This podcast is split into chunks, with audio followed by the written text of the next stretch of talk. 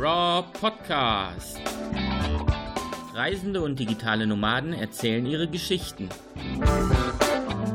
Über die schönsten und wundervollsten Orte der Welt, wie es sich anfühlt, allein zu reisen, wie man von überall arbeitet, was man auf Reisen für fantastische Dinge erlebt und natürlich die eine oder andere Anekdote, was alles schiefgehen kann.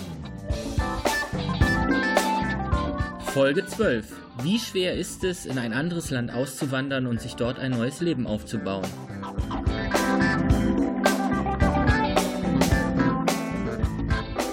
Wunderschönen guten Tag, liebe Rob-Hörer. Ich habe Jan in der Leitung. Ich begrüße dich. Hi Jan. Hi Daniel. Jan und ich, wir kennen uns seit zehn Jahren jetzt, ne? Zehn Jahre? Ich glaube, circa nee. zehn Jahre, ja? Oder acht, neun? Acht so um den Dreh. Wir haben uns 2010 in Sydney kennengelernt. Und mhm. wenn ich deinen Weg richtig verfolgt habe, mein Lieber, bist du seitdem nie wieder nach Deutschland gekommen, quasi. das ist richtig, ja. Das ist richtig. Ähm, erzähl mal ein bisschen, wie war, wie war deine Route? Wo bist du überall gewesen? Also es war ganz spannend. Ich war ja dann in Sydney, um meinen Master hier abzuschließen und bin dann aber anschließend nach Singapur, weil es relativ schwierig war als Student, als ausländischer Student direkt einen Job zu finden in Australien und dann eine Arbeitsvisum zu bekommen. Also bin dann nach Singapur mit einer australischen Firma, habe dann hier gearbeitet und dann weiter nach London, über London nach Dublin und dann anschließend am Ende wieder zurück nach Sydney. Jetzt bin ich seit zwei Jahren wieder zurück in Australien. Du reißt die Reise hier gerade so runter. Du hattest ja einzelne Stationen. Es ging vor zwei Wochen im Interview mit Jackie von Weltgefühle darum, wie steige ich aus, was kann ich machen. Jetzt ist die Dame immer noch sehr jung und macht das hauptsächlich mit, mit Work and Travel Visa. Bei dir mhm. ist die Geschichte ja ein bisschen anders. Ne? Du hast damals in Australien kein Arbeitsvisum bekommen oder keinen Job bekommen, wolltest genau. eigentlich da bleiben und hast es dann irgendwie über Umwege geschafft. Du bist ja jetzt in einem großen internationalen Unternehmen tätig und wie war so der Weg dahin? Bis hier, wo du bist? Ursprünglich hatte ich mich natürlich auf einen Job beworben in Australien, dementsprechend dann auch australische Unternehmen angeschrieben und mich beworben, aber die meisten haben verlangt, dass man schon ein Permanent Resident ist, also permanentes Wohnrecht praktisch hat in Australien oder eben auch Staatsbürger ist. Deswegen waren viele Türen geschlossen für mich. Es gab diese australische Firma, bei der ich mich beworben habe, über die Uni-Website. Allerdings wurde mir dann da auch gesagt, ja, wir stellen Leute ein für Singapur, für Australien wollen wir wiederum auch nur Australien haben. Und da habe ich mir überlegt, okay, kann ich mir vorstellen, nach Singapur zu gehen? Und äh, zu dem Zeitpunkt stand für mich fest, dass ich auf keinen Fall nach Deutschland zurückgehen will. Und habe dann das Assessment Center gemacht mit denen und wurde dann eingestellt und bin dann nach Singapur umgezogen, direkt von Sydney. Dann bin ich nach Singapur gezogen mit dieser Conference Management Firma. Habe das auch eine Weile lang gemacht. Dann nach neun Monaten oder so. Es, es war, war nicht unbedingt der Job, mein Traumjob, den ich schon immer machen wollte. Und dann hatte ich eine Möglichkeit auch über meine Mitbewohnerin, habe dann meinen ersten Schritt Richtung Digital Marketing gemacht, wo ich jetzt immer noch arbeite. Wie lange warst du in Singapur? Also in Singapur war ich insgesamt ein Jahr und hatte eine super gute Zeit dort. Viele Leute beschweren sich, es sei zu klein, zu wenig zu machen, aber ich fand es super, hat mich auch das Wetter, das Wetter hat mich auch nicht gestört, es ist halt sehr heiß, das ganze Jahr über. Ich fand das schon sehr toll dort und auch das Essen und der kulturelle Mix, also man hat natürlich Leute aus allen möglichen verschiedenen äh, Ländern dort und Singapur selbst, also die Leute, die dort wohnen, das ist ja chinesisch, indisch und malaysisch geprägt. Vor dem Hintergrund war es sehr interessant, aber was ich dann halt nicht so toll fand, Singapur hat immer noch die Todesstrafe zum Beispiel. Es ist immer noch sehr konservativ als Land. Also man muss, bis man 35 ist, darf man sich keine Wohnung kaufen. Es sei denn, man ist verheiratet. Und natürlich kann man auch nur als heterosexuelle Person heiraten. Und es steht auch zum Beispiel Homosexualität steht immer noch unter Strafe. Man kann rein theoretisch noch zwei Jahre ins Gefängnis gehen dafür. Ich meine, es wurde seit Jahren keiner mehr verurteilt, aber es gibt im Prinzip dieses Recht oder diese Gesetz gibt es eben noch. Und aus dem Grunde war es dann für mich klar, okay, längerfristig kann ich mich in Singapur nicht niederlassen, als das dann nicht mehr so für mich gepasst gepasst hatte, habe ich gesagt, okay, ähm, ich bleibe auch nicht mehr in Singapur und ich gehe zurück nach Europa und dann habe ich mir halt gesagt, okay, ich will immer noch nicht zurück nach Deutschland und wo kann ich hin, äh, wo kann ich Englisch sprechen und äh, wo kann ich leben, ohne dass ich jetzt ein Visum brauche, weil darauf hatte, hatte ich eben keine Lust, weil es für Australien schon so schwierig war. Dann habe ich halt den Schluss gefasst, okay, ich ziehe nach London. Habe ich erstmal drei Wochen Stopp gemacht bei meinen Eltern zu Hause. Da ist mir dann aber auch schon direkt die Decke wieder auf den Kopf gefallen. Ah, du warst doch noch mal in Deutschland. Ja, drei Wochen, ne? immerhin, immerhin. Und, in acht nach, Jahren. Nach, nach, ich glaube, nach zwei Wochen in Deutschland Ich hatte mich dann versucht, übers Internet auf Jobs zu bewerben in London, weil ich da dann halt unbedingt hin wollte. Und das war sehr schwierig, weil natürlich viele Leute einen dann gerne mal zum Vorstellungsgespräch einladen wollten, so direkt. Und ich konnte halt nicht so spontan dann einen Tag später da vor der Matte stehen. Deswegen habe ich dann gedacht, okay, vielleicht ist es einfacher, ich fliege einfach mal nach London und guck mir, guck mir da mal so die Situation an. Da habe ich mir halt einen Ryanair-Flug gebucht nach London nach zwei Wochen und bin dann nach drei Wochen in Deutschland halt einfach nach London geflogen. Ich kannte da jemanden aus Singapur, der da gewohnt hat, habe bei dem auf der Couch geschlafen. Drei Wochen hatte ich mir, glaube ich, gegeben und Jobhunting gemacht. Und dann, ähm, ja, nach nach einer Woche hatte ich dann einen Job und dann nochmal kurz zurückgeflogen nach Deutschland und dann habe ich da bei einem Startup angefangen. Ich muss auch sagen, als Deutscher ist es relativ einfach, generell einen Job zu finden, gerade wenn man was im Vertrieb macht oder im Online-Marketing, da in London halt immer Leute gesucht werden, die Deutsch sprechen können, weil es gibt natürlich super enge Wirtschaftsbeziehungen mit Deutschland und mit anderen europäischen Ländern. Also wenn man da eine andere Sprache kann als Englisch, dann ist man da schon sehr im Vorteil war denn zu dem Zeitpunkt, wo du all diese Schritte eingeleitet hast, wo du dann nach London gegangen bist, war Australien für dich immer noch das, das Ziel, wo du hin wolltest? Also ich wollte immer noch gerne nach Australien zurück, allerdings zu dem Zeitpunkt meine Situation hatte sich ja nicht dramatisch geändert. Ich hatte ja nur ein Jahr Arbeitserfahrung in Singapur. Mit dem ein Jahr Arbeitserfahrung war es immer noch schwierig, was in Australien zu bekommen. Und zu dem Zeitpunkt, wie gesagt, ich hatte nicht die Stärke oder die Lust, da direkt nach Australien wieder zu gehen. Aber ja, Australien war definitiv immer noch im Hinterkopf, immer noch ein Traumziel, um dort zu leben und zu arbeiten. Aber dann praktisch die nächstbeste Stadt oder die nächstbeste äh, Möglichkeit für mich war dann in Europa London, wo ich dann eben kein Visum brauche. Ich weiß nicht, wie sich das jetzt demnächst ändern wird mit Brexit und so, aber damals war es halt relativ einfach. Wie schwer ist denn der Weg nach Australien zu kommen? Weil du gerade sagst, nach einem Jahr Singapur hatte ich immer noch nicht so viele neue Möglichkeiten, das alles zu schaffen. Ähm, wie sind die Bedingungen? Was, was stellt die Regierung da für Bedingungen in, in Australien? wenn man längerfristig in Australien bleiben will, muss man einen äh, Sponsor finden. Eine Firma, die gewillt ist, einzusponsern, dass man hier bleiben darf. Das kommt mit zusätzlichen Kosten für diese Firma gegenüber Australien. Also die müssen dann mehr bezahlen, wenn man internationale Leute einstellt, als wenn man Australier einstellt. Und entsprechend muss man halt dann auch gut sein und Arbeitserfahrung haben, dass man halt interessant wird für diese Unternehmen in Australien. Deswegen fand ich mit einem Jahr Arbeitserfahrung war es so schwierig, mich zu bewerben. Und ich hatte auch wenige Kontakte. Also ich kannte auch fast niemanden. Es ist immer einfacher, wenn man Leute kennt, die bei australischen Firmen arbeiten. Und damals, als ich hier studiert habe, würde ich sagen, dass die meisten meiner Freunde oder Kontakte andere internationale internationale Studenten waren und weniger Australier. Das mit dem Visum hat sich ja letztes Jahr nochmal stärker verändert. Also es wird immer schwieriger. Deswegen bin ich froh, dass ich es jetzt gerade noch äh, geschafft habe, Permanent Resident zu werden. Herzlichen Glückwunsch dazu. Es ist ja auch erst ein paar Tage, richtig? Richtig, äh, am Freitag habe ich äh, das, das Ergebnis bekommen. Sehr geil. Ähm, was, ist, was ist denn schwerer geworden noch?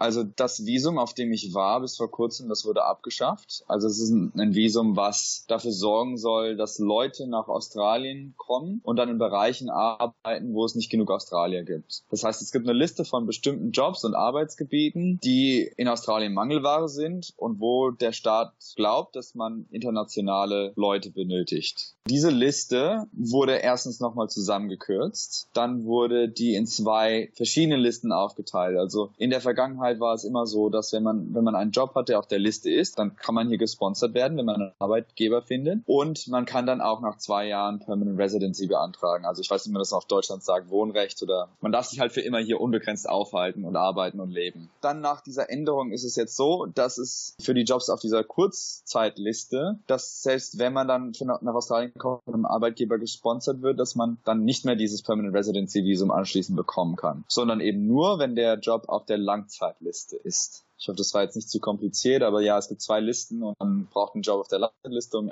hier einwandern zu können. Also ich bin nur nach Australien zurück, weil ich diese Aussicht darauf hatte, hier einwandern zu können. Hätte ich damals die Bedingung gehabt, okay, du kannst jetzt hier für zwei Jahre wieder zurückkommen und dann musst du das Land wieder verlassen, dann hätte ich den Schritt wahrscheinlich nicht gemacht. Mal angenommen, du triffst jetzt auf jemanden, der sagt, ich möchte da unbedingt hin, ich stehe aber nicht auf dieser Liste. Gibt es irgendwelche Ratschläge, die du dem geben würdest? Also was viele Leute machen, ist, dass sie dann eben das erstmal über das Working Holiday Visum versuchen, dann mal schauen, wie es hier so ist, ob es ihnen dann wirklich so gefällt. Also es ist natürlich auch, viele Leute haben den Traum, nach Australien zu kommen, kennen das Land aber noch gar nicht und sind dann vielleicht enttäuscht, wenn es nicht hundertprozentig so ist, wie ihnen vorstellen. Also von daher würde ich sagen, erstmal nach Australien kommen, vielleicht aus so, auf so einem Kurzzeitvisum. Und dann, ich glaube, ich ist die beste Möglichkeit, was zu studieren, was auf dieser Liste steht. Wenn man Accounting dann studiert, dann hat man es hier einfacher, einen Job zu finden zum Beispiel. Und jetzt äh, schließen wir die Möglichkeit mal aus. Also die Working Holiday Zeit ist zu Ende. Jemand ist 31 Grad geworden, kriegt das Visum nicht mehr, möchte da unbedingt hin. Gibt's Wege, die du empfehlen würdest? ähm, ein Australier oder eine Australierin kennenlernen.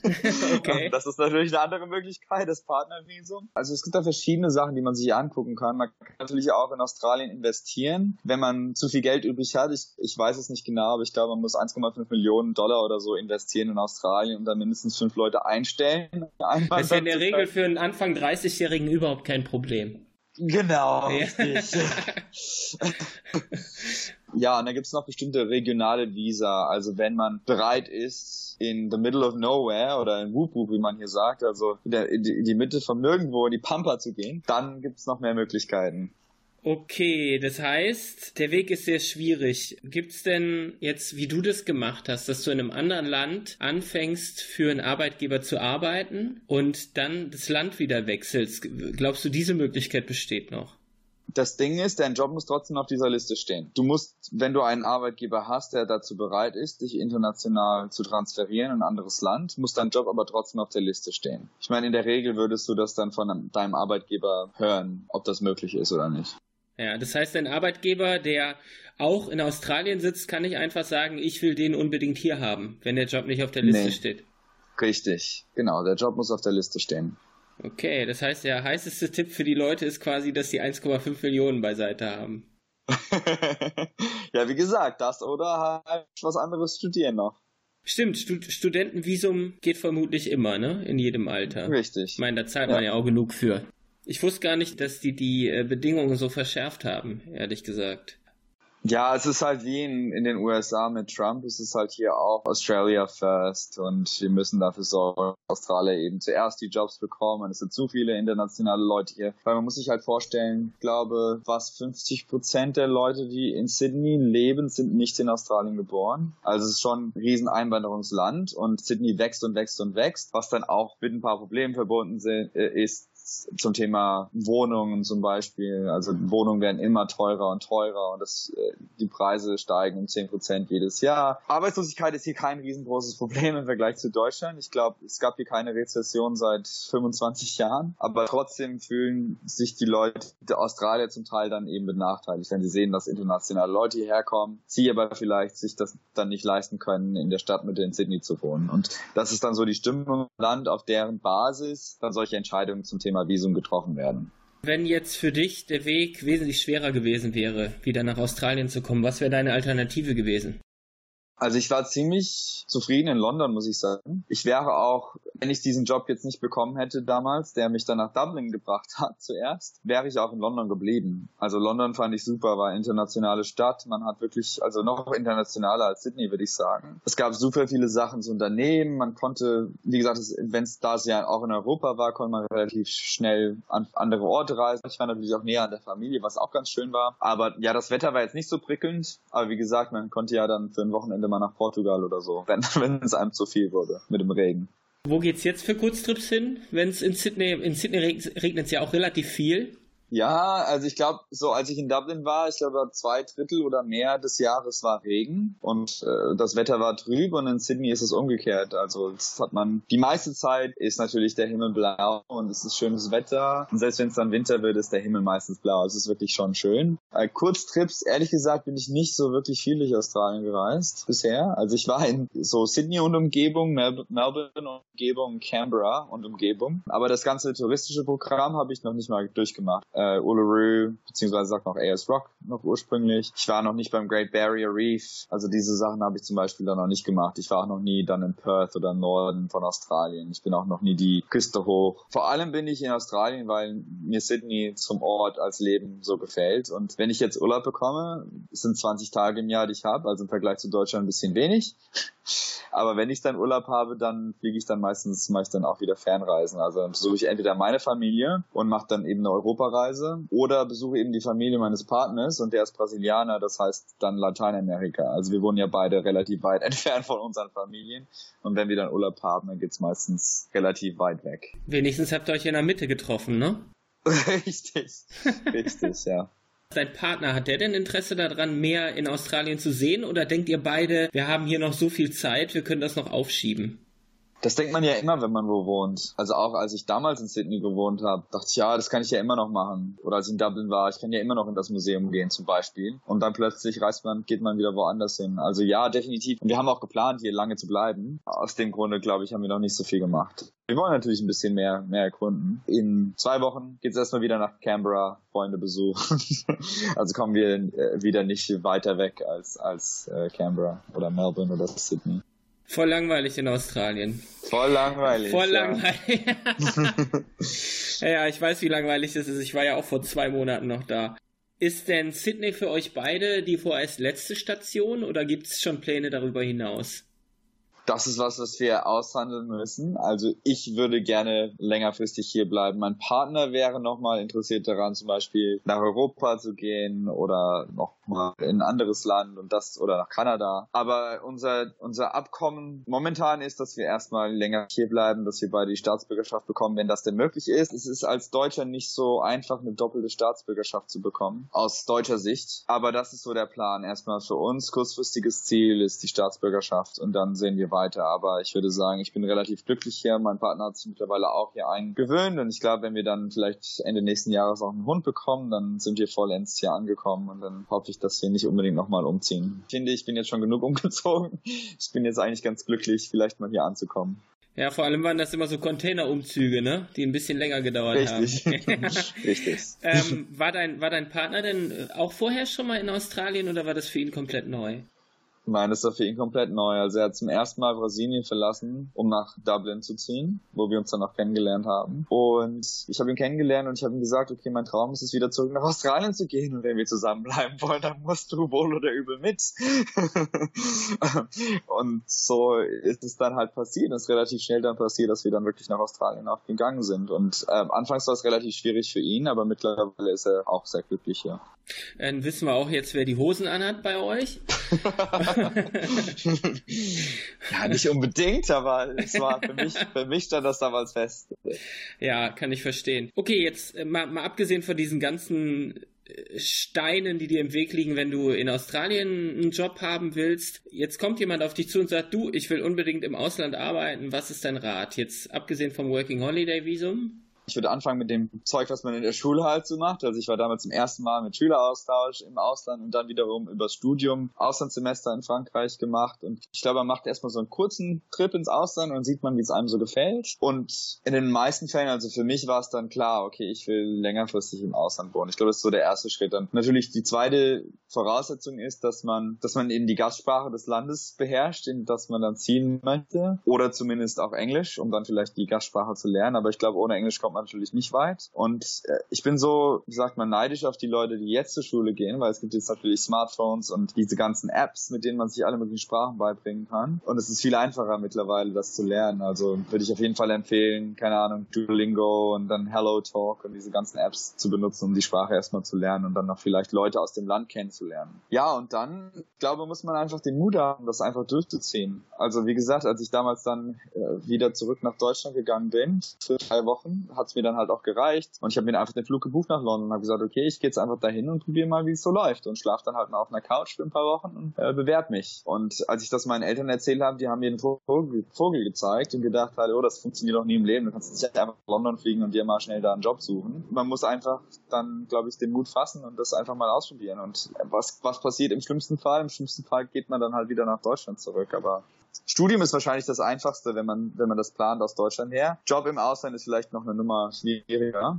Was, was wäre denn dafür so dein, dein, dein Tipp, wenn jemand sagen würde, ich will unbedingt im Ausland arbeiten? Ich habe mein Studium gemacht, ich arbeite in dem und dem Sektor. Land ist erstmal egal. Also welchen Weg würdest du raten, dass, dass dieser Mensch gehen sollte? Ja, also im europäischen Ausland ist es natürlich viel einfacher, da man kein Problem mit Visum hat. Da muss man einfach nur einen Job finden. Das ist ja dann der gleiche Prozess, den man auch dann in Deutschland durchlaufen würde. Da kann man vielleicht dann anfangen. Also London wäre zum Beispiel momentan vielleicht noch eine Alternative, eine einfache Einstiegsmöglichkeit. Und dann, wenn man weiter weg leben will, dann muss man sich über die Visumsituation natürlich informieren und dann gucken, was in dem Land die lokalen Jobsuchmaschinen sind. Also LinkedIn, hundertprozentig kann ich nur empfehlen. Wie gesagt, ich habe meinen Job in Dublin über LinkedIn bekommen, weil mich jemand angeschrieben hat. Und das ist auch immer noch der Fall. Also man wird über LinkedIn schon von vielen Recruitern angeschrieben, wenn man ein bisschen Arbeitserfahrung hat natürlich. Du hast gerade ähm, gesagt, wenn man den Mut hat, das zu tun, soll man das machen. Hattest du den Mut, bevor du in Australien studiert hast? Hättest du den da zusammenbekommen? Hättest du vor dem Studium, vor dieser Auslandserfahrung einfach gesagt, ich bewerbe mich jetzt in London?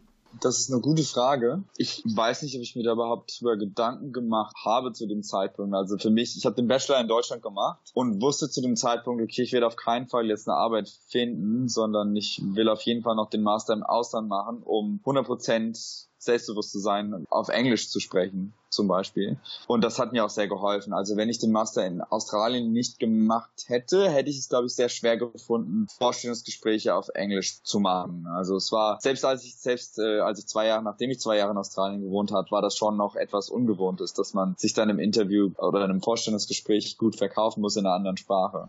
War das denn der Hauptgrund für den Master im Ausland oder hatte das noch andere Gründe? Also jetzt der sprachliche. Also Sprachen waren für mich immer super, fand ich immer interessant. Ich hatte in der Schule auch französisch, englische Leistung und es war, es war, es war immer irgendwas, worauf ich mich dann fok gerne fokussiert habe. Aber auf der anderen Seite war es natürlich auch so, ich komme in Deutschland aus einem, aus einem super kleinen Kaff und fand mich da sehr eingeschränkt, so mit meinen Interessen und ja, Vorstellungen von, und äh, auch Interesse an der Welt und die Welt zu sehen und dann schon alleine dann, ich habe dann in Mannheim studiert, schon allein der Umzug von meinem Kaff nach Mannheim hat mir ein bisschen so die Augen geöffnet, weil ich war wirklich in so einer, auf der einen Seite behütet, auf der anderen Seite auch, ja, ein bisschen abgeschnitten, so von, von, von den Zahlen der Zeit. Ich meine, so auf dem Land, da dauert alles ein bisschen länger, bis das kommt. Zum Beispiel, ich meine, das ist auch rein technisch gesehen, also zum Beispiel Handys, Mobilfunk, also bis, da, bis die dann da mal funktioniert haben, hat es ein paar Jahre länger gedauert als zum Beispiel in der Großstadt. Ja, aber ich glaube, für mich war das auf der anderen Seite natürlich auch die Möglichkeit, weit entfernt von meiner, von meiner Familie zu sein und mich selbst ein bisschen finden zu können. Wie gesagt, ich war auch, bevor ich nach Australien gekommen bin, also ich war nicht out als schwul zu meinen Eltern und das hat mir alles geholfen, diese Distanz dazu, von dem Umfeld auch, einfach für mich mit mir selbst ins Reine zu kommen und dann selbstbewusst nach Deutschland zurückkehren zu können und sagen, hey, das ist, das ist mein Weg gewesen, das bin ich jetzt, jetzt wirklich ist, gerade wenn man so Anfang 20 ist und nicht so genau weiß, was man wirklich alles er, äh, erreichen will im Leben und was man sich so vorgestellt hat, dann fand ich für mich war das ein anderer ausschlaggebender Punkt. Wenn du von heute zurückguckst und dir die ganze Auslandserfahrung anschaust, die du hinter dir hast, äh, was, was hat das noch mit dir gemacht?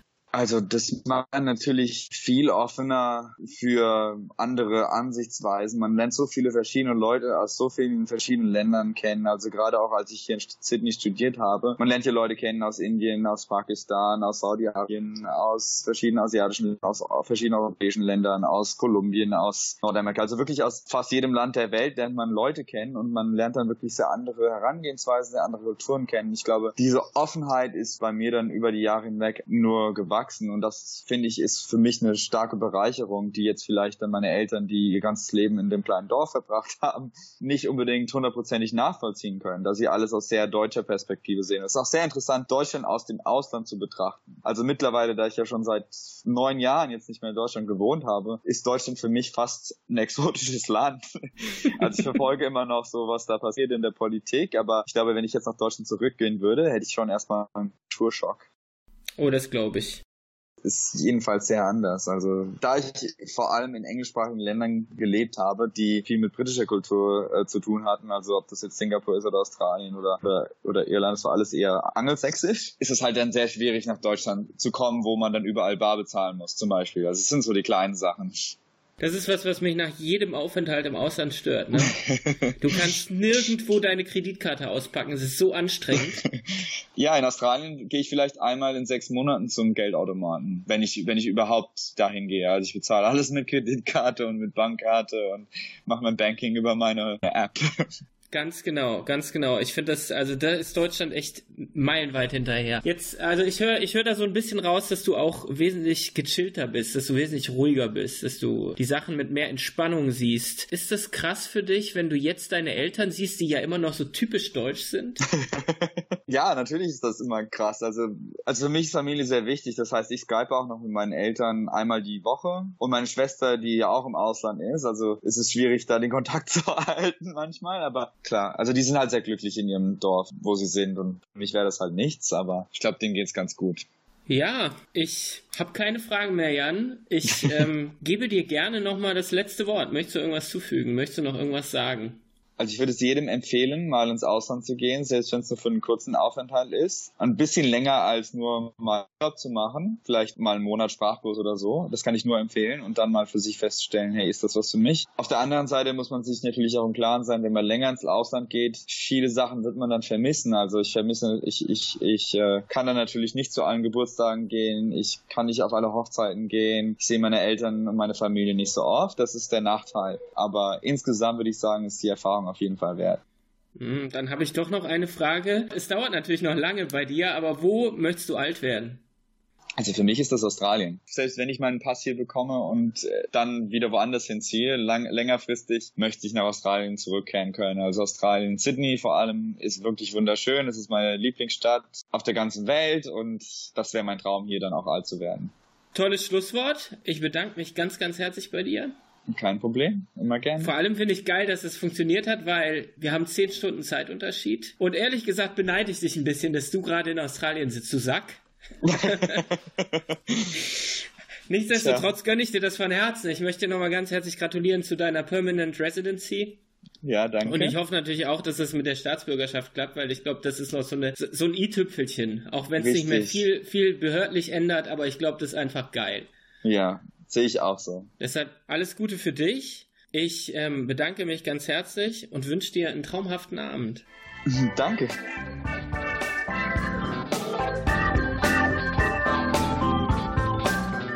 Das war der Raw Podcast. Danke, dass ihr dabei wart. Mehr spannende, packende und emotionale Geschichten, Tipps und Tricks von Reisenden und digitalen Nomaden gibt es schon bald in der nächsten Folge. Ich freue mich auf euch.